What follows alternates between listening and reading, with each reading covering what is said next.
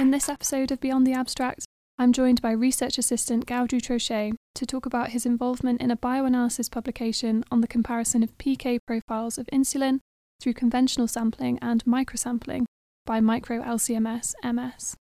Gaudry works at the Globe Institute and the Centre for Protein Research at the University of Copenhagen. Thank you so much, Gaudry, for joining me on the podcast. So, firstly, could you give us a brief introduction to the paper? So this paper we started when the, the bioanalysis department at Novo Nordisk uh, had sort of a guideline about reducing the use of uh, animal uh, internally. And at the same time, they received a new uh, micro-LC instrument for six months testing. And that's how we created this project that we thought, okay, we try to reduce the use of animals by reducing the amount of blood we take. And we compensate with an increased sensitivity with a new device. And that's basically how we started the project. And then what we try to demonstrate is that these microsampling experiments are statistically superior to conventional sampling experiments on top of reducing animal use.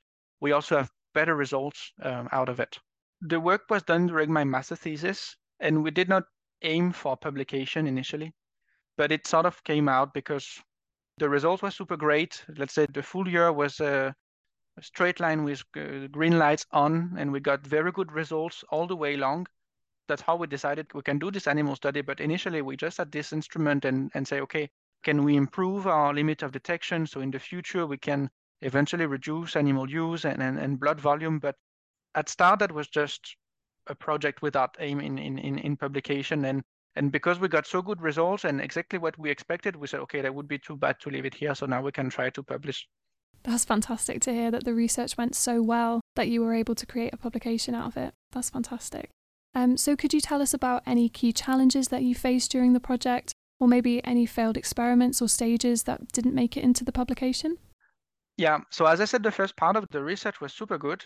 Maybe the not so optimal was many of the experiments we conducted are not included in the paper because they were not so relevant and, and would, we wanted to keep a short paper very focused on the microsampling. So many of the optimization we've done are not in the paper, but mainly the problems we got was later on because basically when I finished my master thesis, the samples were run uh, after my defense, after my submission. So I was coming over in the weekend because I had another job and starting the instrument very late and coming the week after and somehow it worked. And, and then basically, even though we got very good results, it was very hard to structure because I was no longer employed by the group that or the company as well. So I was spending time on my either personal time or with my current employer trying to spend time on other meetings and on other things than my work task. And that, that was also a bit difficult as well as access to softwares that I no longer had, let's say. So that, that was, I think that's why it took us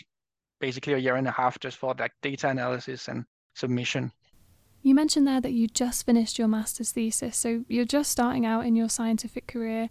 So, what was it like being an early career scientist in your lab? Was it enjoyable?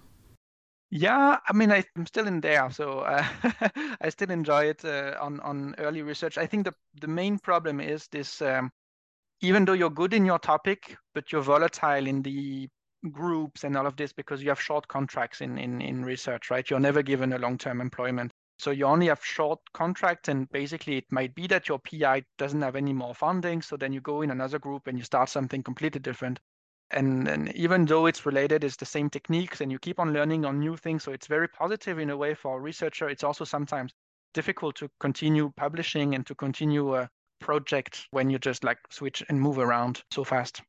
What are your plans for the future following on from this publication?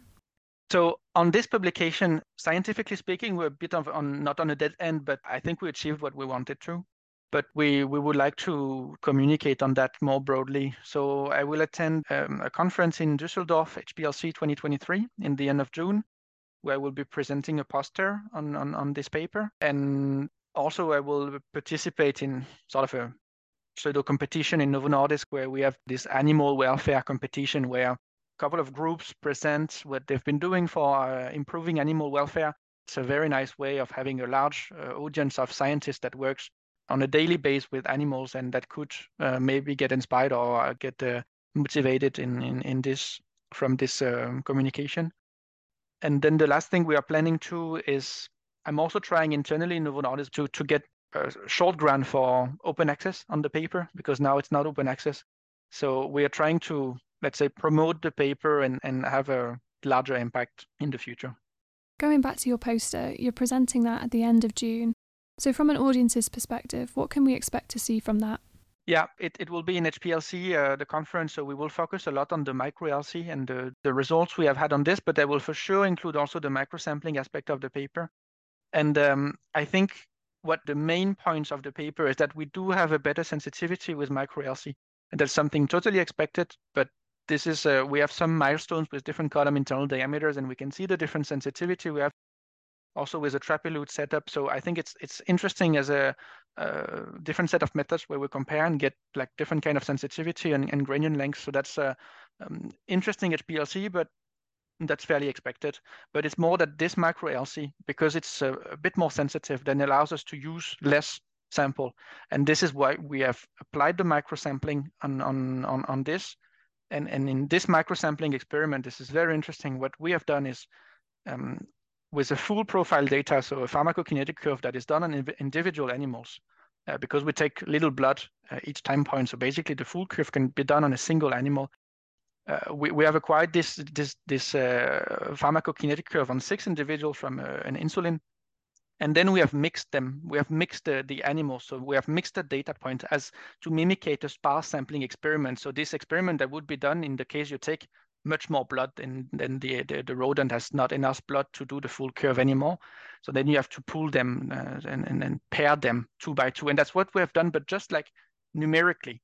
Uh, and, and we demonstrate that this basically uh, can enhance or not the effect of the treatment. So here, just the sampling device that's found to be totally insignificant and the full profile condition can end up being much more significant, or also totally more insignificant. And, and that's this variance effect that we highlight and that supports the use of microsampling because we, we you simply get like a better overview of the effect of the of the compound or the hypothesis you're testing. And that will for sure be the, the main figure in the poster. Thank you so much, Gaudry. Uh, it's been an absolute pleasure to speak to you, and best of luck for, for the rest of your career and, and any further publications. Thank you very much.